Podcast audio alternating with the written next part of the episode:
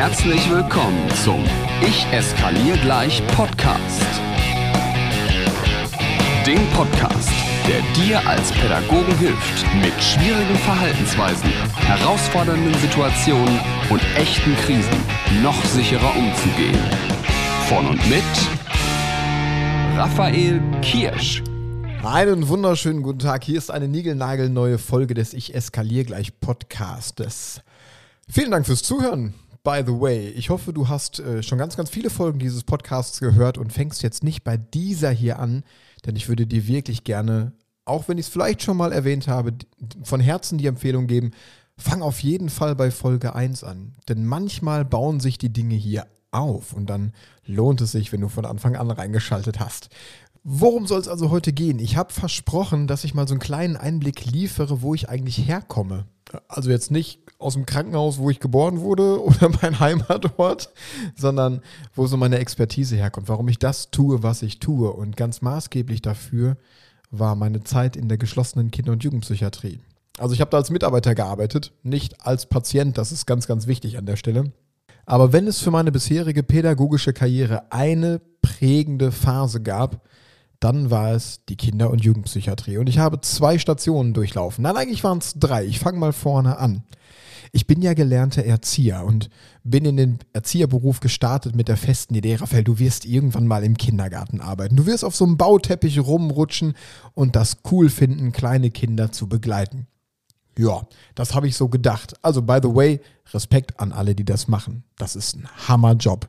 Das ist ein richtig harter Job und absolut unterbezahlt und unterbewertet. So, kurz dazu. Ich habe aber relativ schnell für mich festgestellt, das ist nicht meins, das wird auch nicht meins, weil mir das, naja, zugleich ist. Also jeder Tag ist so vorhersehbar gewesen und so planbar. Ich weiß, es gibt Menschen da draußen, die mögen das, wenn es immer gleich ist. Ich bin so ein ganz anderer Typ. Jetzt hatte ich nach der Erzieherausbildung schon vor, so ins Berufsleben zu starten. Da kam mir allerdings damals als Mann noch die Bundeswehr dazwischen. Da hat also jemand gesagt, Raphael, neun Monate Kriegsgefangenschaft oder Zivildienst. Und da habe ich gesagt, nee, Schlammrobben ist nicht meins, also Zivildienst. Nach einer Stelle gesucht, wo kann ich denn im Kindergarten einen Zivildienst machen, weil damals war ich noch irgendwie unterwegs mit der Idee, Kindergarten könnte cool sein. Hab aber nichts gefunden, weil Männer in Kitas das kam irgendwie erst später. Also bin ich über Umwege, über jemanden kennt, der jemanden kennt, in der geschlossenen Kinder- und Jugendpsychiatrie gelandet. Und das war damals die KJP in Lüdenscheid im Sauerland. Vielleicht sagt dem einen oder anderen das ja was von euch. Jetzt ist es ja normalerweise so, wenn du als Zivildienstleistender irgendwo hinkommst oder heutzutage als FSJler, als FSJlerin oder Bufti, wie es auch immer heißt, dann läufst du ja erstmal so im Alltag mit und guckst ganz, ganz viel und lernst ganz, ganz viel. Ja, das war bei mir auch so, mit dem Unterschied, dass ich meine Erzieherausbildung schon fertig hatte und das Gesamtteam der Meinung war, einstimmig, ja, dann arbeitest du halt voll mit. Ob das eine kluge Idee war? Naja, vielleicht im ersten Moment nicht, im Nachhinein wahrscheinlich schon. Denn ich habe in der Zeit einfach so unglaublich viel gelernt. Ich durfte Therapieplanung mitschreiben. Ich war in Familiengesprächen dabei. Ich habe Einzelbegleitung von Jugendlichen gemacht, die gerade am Rande ihrer Kräfte waren. Es war schon eine ganz, ganz spannende und aufregende Zeit, in der ich echt viel vor allem über mich gelernt habe. Denn so als junger Mensch, wenn man dann irgendwie in den Berufsalltag startet, ist es schon eine Herausforderung, mit anderen Menschen, in dem Fall Kinder und Jugendlichen, konfrontiert zu werden, die stellenweise etwas mitbringen, was du so noch nie erlebt hast. Das ging von selbstverletzenden Verhaltensweisen über alle anderen psychischen Störungsbilder, die auch im Schulkontext zum Beispiel manchmal aufploppen, so ADS, ADHS. Aber das ging auch tatsächlich bis hin zu lebensmüden Gedanken und Kindern und Jugendlichen, die nach diesen lebensmüden Gedanken auch manchmal haben Taten folgen lassen. Und das war echt herausfordernd. Also Station Nummer eins im Zivildienst direkt als vollangestellter Erzieher in der geschlossenen Kinder- und Jugendpsychiatrie mitarbeiten. Dann ging es irgendwann weiter, andere geschlossene Kinder- und Jugendpsychiatrie, weiter hier im Ruhrgebiet. Und irgendwann kam dann nochmal Psychosomatik dazu. Auch ein richtig, richtig spannendes Feld. Und weil das so differenziert ist, weil A, der, der Blick da draußen für Kinder- und Jugendpsychiatrie manchmal ein bisschen undifferenziert ist und manchmal auch aus dem geprägt ist, was man so aus Erzählungen hört oder was man aus Filmen kennt, habe ich gedacht, ich zeichne euch mal das Bild, was ich erlebt habe. Vielleicht ist das ganz spannend für den einen oder anderen. Und ja, das ist für mich Krisen- und Konfliktpädagogik, denn in den Bereichen lernt man das. Also, was macht jetzt eine geschlossene Kinder- und Jugendpsychiatrie aus? Wie sieht es darin aus? Wie wird da gearbeitet? Wie wird da gehandelt? Zuallererst das Bild, was du aus Filmen von Psychiatrien kennst, also so lange gekachelte Flure, große dicke Beeren in weißen Kitteln, die jeden wegspritzen, der nicht bei drei auf den Bäumen ist oder spurt. Das sind natürlich Bilder, die absichtlich gezeichnet werden für so Filme, die aber null mit der Realität zu tun haben. In den Psychiatrien, in denen ich gearbeitet habe, war es von der Atmosphäre her super schön und super angenehm. Also jeder Flur hatte eher was von Jugendherberge. Die Wände waren bunt, es hingen überall Bilder. Natürlich stand in der einen oder anderen Abteilung auch mal eine Pflanze darum. Das ging natürlich nicht überall, weil die halt auch irgendwie leiden konnte oder so ein Topf mal durch die Gegend flog. Aber in erster Linie waren alle Beteiligten immer total bemüht, ein sehr, sehr naja, wohlwollendes Umfeld, ein sehr liebevolles Umfeld und, und eine Station zu schaffen, in der man sich wohlfühlen kann, die eher so einen Jugendherbergscharme hatte als Krankenhaus. Das war das allererste. Jetzt habe ich es gerade schon angeteasert, man muss natürlich so ein bisschen unterscheiden zwischen den einzelnen Fachbereichen. Was genau macht denn jetzt zum Beispiel die geschlossene Kinder- und Jugendpsychiatrie, beziehungsweise was unterscheidet die von einer offenen Station? so optisch ähnlich sich eine geschlossene Kinder- und Jugendpsychiatrie und eine offene Kinder- und Jugendpsychiatrie auch ähneln, so haben sie doch Unterschiede in ihren Möglichkeiten. In einer geschlossenen Kinder- und Jugendpsychiatrie gibt es die Möglichkeit, die Türen zuzumachen. Es gibt die Möglichkeit, die Einlässe so zu kontrollieren, dass man nur über zwei Türen, über so eine Schleuse hinaus und hinein gelangen kann. Es gibt die Möglichkeit, Patientinnen und Patienten, denen es gerade wirklich nicht gut, äh, gut geht, die eigen- oder fremdgefährdend sind und sich davon nicht klar distanzieren können für einen bestimmten Zeitraum, dort gibt es die Möglichkeit, diesen Patienten einen Einzelraum zur Verfügung zu stellen. Das ist dieser Raum, der manchmal heutzutage noch so als Gummizelle in den Köpfen vieler Menschen rumspukt, was auch nicht so richtig stimmt. Das ist ein Raum, ja, der hat wenig Möglichkeiten, sich selbst zu verletzen, aber in erster Linie geht es sowieso darum, einen Schutzraum für einen bestimmten und wirklich temporären Zeitraum zu schaffen. Und dieser Zeitraum ist wirklich, wirklich kurz. Es geht um Minuten, es geht um Stunden und wirklich selten um Tage. Für welche Art von Patienten ist denn jetzt eine geschlossene Kinder- und Jugendpsychiatrie da?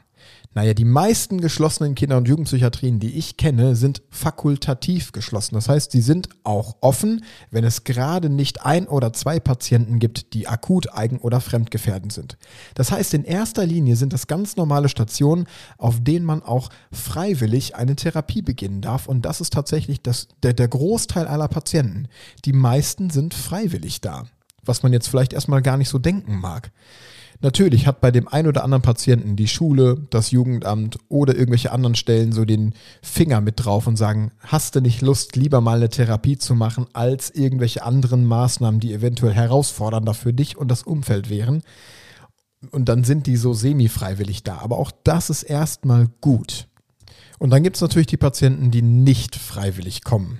Das sind die, die in akuten Bedrohungslagen sind. Also entweder akut bedrohend für andere, für das Umfeld oder für sich selbst. Und diese Patientinnen und Patienten kommen entweder mit den Eltern, wenn die das noch hinkriegen, oder mit der Polizei in Begleitung des Rettungsdienstes oder eigentlich andersrum mit dem Rettungsdienst in Begleitung der Polizei. Und was ganz, ganz wichtig zu verstehen ist an der Stelle, es geht immer immer in erster Linie um den Schutz des Patienten. Das heißt, auch wenn ein Patient mal mit Handschellen auf dem Rücken eingeliefert wird, geht es nie darum, jetzt irgendwie den großen Max zu machen oder dass man sich da irgendwie positionieren muss, sondern es geht wirklich darum, einen Menschen in einer bedrohlichen Situation wirklich vor sich selbst zu schützen. Und das bedeutet manchmal auch, zu solchen freiheitsentziehenden Maßnahmen zu greifen. Für eine kurze, kurze Zeit. Aber wie geht es denn dann weiter? Nehmen wir mal an, so ein Patient käme dann zu uns. In den meisten Fällen gibt es einen kleinen Vorlauf. Also meistens ruft jemand dann auf der Station an und sagt, wir haben hier den und den Jugendlichen, wie können wir verfahren? Das Erste, was geguckt wird, ist, kommt dieser Patient, der jetzt gerade akut eigen- oder fremdgefährdend ist, aus dem Einzugsgebiet? Jede Klinik in Deutschland hat quasi so feste Gebiete zugewiesen bekommen, aus denen sie Patientinnen und Patienten, die in akuten Bedrohungssituationen sind, aufnehmen müssen bzw. versorgen müssen. Das bedeutet im Umkehrschluss aber auch, dass jede Klinik sagen kann, nee, wir können diesen Patienten gerade nicht nehmen, der kommt nicht aus dem Einzugsgebiet, nimmt bitte Klinik XY, die ist gerade näher. Und Patient XY ist wahrscheinlich sogar schon bekannt, weil viele Patientinnen und Patienten, die geschlossen untergebracht werden müssen für einen kurzen Zeitraum, sind in den meisten Kliniken zumindest einmal vorher schon irgendwo vorstellig gewesen, was auch gut ist dann weiter, wenn eine Patientin, ein Patient tatsächlich zu uns in die Kinder- und Jugendpsychiatrie kommt mit Rettungswagen und Polizei. Es gibt dann in erster Linie so ein Kriseninterventionsgespräch. Das führt eine Therapeutin, ein Therapeut, ein Arzt mit psychotherapeutischer Zusatzausbildung oder ähnliche Mitarbeiter. Und die klären, jetzt wo du hier bist, bist du immer noch akut eigen- oder fremdgefährdend. Zugegeben, das klingt ein bisschen schräg. Das hat allerdings was mit der deutschen Rechtsprechung zu tun. Es dürfen Patientinnen und Patienten nur dann geschlossen untergebracht werden, wenn sie sich auch in einem klärenden Gespräch nicht akut von Suizidalität oder von Fremdgefährdung distanzieren können. Andernfalls fehlt für die Aufnahme jegliche Rechtsgrundlage und das ist etwas ganz, ganz Spannendes, das wissen die wenigsten. Sagt also so eine Patientin oder ein Patient, ach nee, jetzt ist wieder gut, jetzt habe ich hier meine 20 Minuten mal richtig alles rauslassen können, was mich wirklich gerade bewegt. Mit welcher Intention auch immer, auch da gibt es ja verschiedene Facetten. Aber dann muss man so eine Patientin, so einen Patienten wieder gehen lassen. Und genau dann entsteht manchmal bei den Menschen draußen in der Bevölkerung das Bild von, der war doch schon da, warum haben die den nicht behalten, warum mussten die den wieder gehen lassen, warum durfte der wieder gehen und so weiter und so weiter. Also, jemand muss sich in diesem klärenden Gespräch nicht akut von Suizidalität oder Fremdgefährdung distanzieren können. Erst dann kann es die akute Aufnahme geben und auch die ist sehr, sehr temporär. Also wir reden da von 12 bis 24 Stunden. Was auch nicht passiert, was viele aber denken, ist, dass man direkt aus so einer Kriseninterventionsaufnahme direkt eine Therapie machen kann. Das funktioniert in der Regel nicht.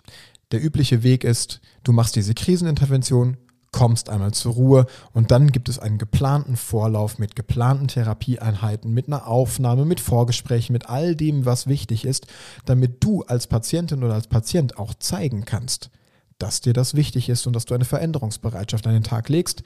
Denn das kennen wir alle. Wir können tausendmal darüber reden, uns zu verändern. Erst wenn wir wirklich wollen, dann können wir. Was dann wieder alle Stationen gemein haben, ist im Grunde der Tagesablauf. Es gibt ein Frühstück, es gibt gemeinsame Aktionen. Die meisten Patientinnen und Patienten sind, egal in welchem Bereich, schulpflichtig. Und da, wo ich gearbeitet habe, gab es auch immer eine Schule. Das heißt, die meisten Patientinnen und Patienten haben gefrühstückt und gehen dann morgens in die Schule, in die Krankenhausschule. Die ist etwas kleiner, die ist etwas behütender, behütet Ter, so. Das heißt, da reden wir von drei, vier Patientinnen und Patienten, maximal drei, vier Unterrichtsstunden am Tag. Also wirklich was Kleines. Es geht darum zu gucken, äh, ist Schule vielleicht ein Auslöser für Schwierigkeiten? Sind die Routinen für dich schwierig und herausfordernd? Es geht aber auch darum, dass die Patientinnen und Patienten am Ende ihrer Therapiezeit zumindest nicht in so ein Lernloch fallen und merken, meine Klassenkameradinnen und Kameraden sind zu Hause irgendwie abgehauen mit dem Stoff und ich komme nicht mehr hinterher. Also die Schule ist dafür da, so ein bisschen den Status quo aufrechtzuerhalten.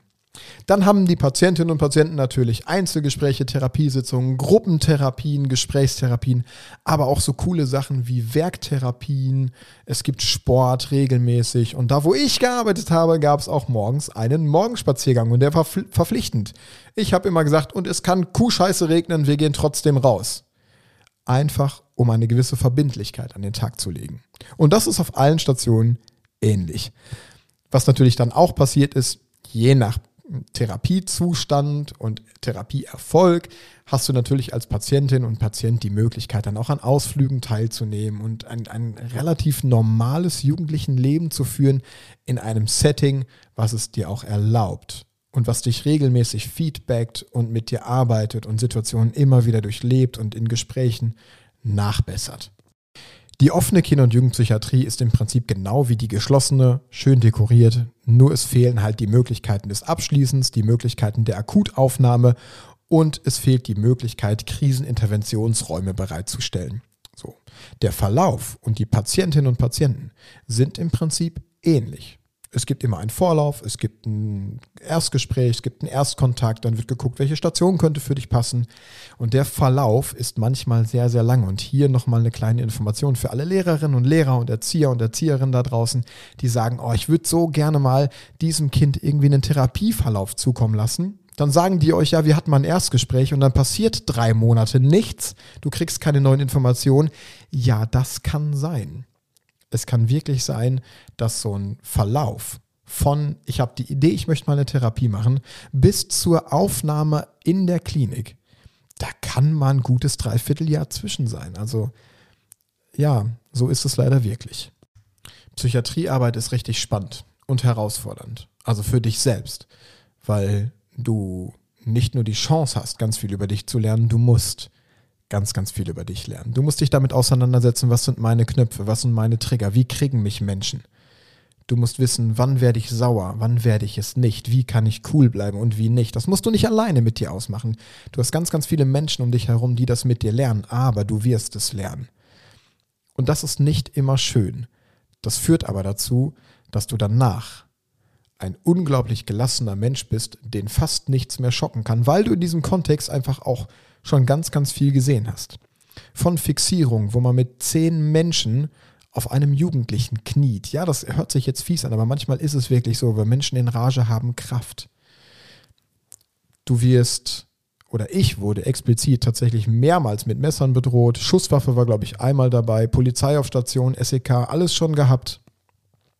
Du hast, oder ich, ich bleibe mal bei mir, ich habe Kinder und Jugendliche kommen sehen und auf die unterschiedlichsten Wege gehen sehen, wenn du weißt, was ich meine. Das macht was mit einem. Aber genau deswegen bin ich, glaube ich, in dem, was ich heute mache, so unglaublich gut, weil so Unterrichtsstörungen oder Kinder, die mal über Tische und Bänke gehen, echt was verhältnismäßig harmloses sind, wofür es richtig gute Strategien gibt, die ich auch sehr, sehr gerne weitergebe, die aber alle aus dieser Zeit stammen. Geschlossene Kinder- und Jugendpsychiatrie. Und ein sehr spannendes Arbeitsfeld, in dem ich danach die letzten Jahre vor der Selbstständigkeit noch arbeiten durfte, das war die Psychosomatik. Psychosomatik ist so cool, denn da kommt quasi Psychiatrie und Somatik, also die normale Krankenhaus-Kinderstation und die Psychiatrie zusammen. Wir haben also Kinder und Jugendliche aufgenommen, die entweder aufgrund einer seelischen Belastung körperliche Symptome entwickelt haben oder die aufgrund einer körperlichen tatsächlich vorhandenen Krankheit, zum Beispiel ein Diabetes oder ein Morbus Crohn oder irgendwelche genetischen Störungen, eine seelische Belastung entwickelt haben. Hochspannend. Also für euch Lehrerinnen und Lehrer da draußen, wir hatten zum Beispiel die Kinder und die Jugendlichen, die immer mit Bauchschmerzen zu Hause fehlen. Also nicht zu Hause fehlen, sondern im Unterricht fehlen oder mit Kopfschmerzen oder mit Übelkeit. Im anders gelagerten Fall hatten wir zum Beispiel Diabetikerinnen und Diabetiker oder Kinder mit Morbus Crohn, die mit dieser Situation einfach unglaublich schlecht zurechtkamen und daraufhin depressive Episoden entwickelt haben oder andere Strategien, um damit umzugehen, die nicht immer hilfreich für sich selbst und für andere waren. Psychosomatik kann aber unglaublich weit gehen und das ist etwas, was so, so wenig bekannt ist. Wir hatten Patientinnen und Patienten, die psychosomatisch erblindet sind. Wir hatten Kinder, die nicht mehr laufen konnten, die im Liegentransport mit dem RTW eingeliefert wurden und nach 12, 16, 18 Wochen Therapie bei uns wieder gehend rausgegangen sind. Wir hatten Kinder mit Lähmungserscheinungen in den Beinen, in den Armen, Kinder mit Hörstürzen, alles psychosomatisch. Das Spannende ist nämlich, dass all diese Kinder und Jugendlichen im Vorfeld ja körperlich durchgecheckt werden und eigentlich kerngesund sind. Das bedeutet nicht, dass die das immer spielen. Ja, das gibt's auch. ja, es gibt auch Kinder und Jugendliche, die spielen ganz bewusst mit so etwas. Aber das hast du ganz schnell raus. Ne? Das dauert zwei Tage, dann siehst du denen das irgendwie an. Je nachdem, wie gut die auch im Schauspielern sind. Aber was Psycho Psychosomatik wirklich kann, beziehungsweise unser eigener Körper, der kann tatsächlich solche Symptome machen. Der kann dafür sorgen, dass du in Stresssituationen auf einmal nicht mehr laufen kannst, dass du nicht mehr hören kannst und dass du nicht mehr sehen kannst. Wir alle kennen das ja, ne? Stressreaktionen auf die letzte Mathearbeit und dann schlägt der Puls, man wird schweißnass und so weiter, man, man, einem wird übel. Das, das kennen wir ja alle selber von belastenden Situationen. Aber wenn diese Kinder und Jugendlichen die immer, immer wieder erleben, dann wird das natürlich auch was Chronifiziertes. Und am Ende muss man sich natürlich auch irgendwann mal die Frage stellen, was ist denn der Benefit von all dem? Denn auch da entstand ja einer meiner wichtigsten pädagogischen Leitsätze. Alles das, was Menschen tun, tun sie nur deshalb, weil sie sich einen Gewinn davon versprechen. Das bedeutet nicht, dass man sich diesen Gewinn immer aussucht, dass man sich bewusst für diesen entscheidet, aber es gibt einen. Und bei Kindern und Jugendlichen, die zum Beispiel nicht mehr in die Schule gehen, weil ihnen übel ist und weil sie Bauchschmerzen haben, da ist manchmal der Gewinn, zu Hause zu bleiben und sich mit dem Sozialsetting Schule nicht auseinanderzusetzen, so groß, dass man da ohne Hilfe nicht mehr rauskommt. Ich versuche mal so langsam zum Ende zu kommen, weil ich ja eigentlich auch nur so ein kurzes Bild von dieser Arbeit mal zeichnen wollte. Aber wenn es noch so ein kleines Learning für dich geben darf am Ende, was ich an der Arbeit in Psychiatrie immer so geschätzt habe, war die absolute Verbindlichkeit den Patientinnen und Patienten gegenüber. Und die Verbindlichkeit in jede Richtung. Von mir als Mitarbeiter, ich bin für dich da, wann immer du mich brauchst. Und wenn es mitten in der Nacht ist, aber ich bin für dich da, verbindlich. Du musst nicht suchen, ob du Hilfe bekommst, du bekommst sie einfach. Auf der anderen Seite haben wir diese Verbindlichkeit dann auch ganz konsequent von den Patientinnen und Patienten eingefordert. Und da ist etwas, wo sich Schule, Kindergärten, sämtliche anderen sozialpädagogischen Konstrukte gerne immer noch eine Scheibe abschneiden dürfen. Psychiatrie ist das Arbeitsfeld, das unglaublich viel Wert auf Beziehungsaufbau legt, aber auch auf Regeln und Konsequenzen. Das klingt sehr altbacken und vielleicht auch ein bisschen altertümlich. Das hat aber den Vorteil, dass es eine unglaubliche Verlässlichkeit in dieser Struktur gibt. Jedes Kind, jeder Jugendliche weiß ganz genau, was passiert, wenn welche Regel gebrochen wird. Und dann gibt es eine Konsequenz dazu, nicht Strafe. Konsequenz und Strafe, ne, wissen wir alle, ist nicht das Gleiche. Eine Konsequenz ist natürlichen Ursprungs und hat immer etwas mit diesem Verhalten zu tun und beinhaltet in den meisten Fällen eine Wiedergutmachung. Aber das wissen alle. Es gibt Patientinnen und Patienten, die treffe ich nach ganz, ganz vielen Jahren irgendwann mal wieder im, beim Shoppen in Dortmund oder irgendwo über Social Media und die schreiben mich an und sagen, es war richtig cool damals, es war mega anstrengend und sie sind mir richtig auf den Sack gegangen, Herr Kirsch mit ihrer Strenge und ihren Regeln und all das. Aber ich glaube, ohne das hätte es nicht funktioniert. Und das ist ganz, ganz spannend. Ich wünsche dir einen fantastischen Tag. Auch nach dieser, naja, erzähl- und monologreichen Folge, wo es wirklich mal nur so um ein Thema geht und nur um meine Sichtweise, äh, wünsche ich dir natürlich auch hier wieder nur das Beste. Ich wünsche dir gutes Umsetzen bei all den Gedanken, die dir dazu gekommen sind. Wenn du Fragen hast zum Thema Kinder- und Jugendpsychiatrie, es gibt so viele tolle Expertinnen und Experten da draußen. Mich zähle ich jetzt einfach mal ganz frech dazu. Wenn du Fragen hast, dann stell sie bitte einfach. Und worüber ich mich riesig freuen würde, ist, wenn du diese Podcast-Folge hörst und du sie gut findest und sie gerne teilen möchtest mit anderen dann, dann mach doch jetzt einfach einen Screenshot, weil die meisten hören das einfach beim, mit dem Handy oder so. Mach einen Screenshot, poste den in deine Story und verlink mich eben. Dann kann ich das reposten, dann haben wir beide was davon. Und jetzt bleibt mir nur noch zu sagen, liebe Leute, lasst euch nicht ärgern und schon gar nicht von mir. Noch mehr Impulse und alle Informationen zu Seminaren und Workshops findest du auf Instagram und auf raphaelkirsch.com.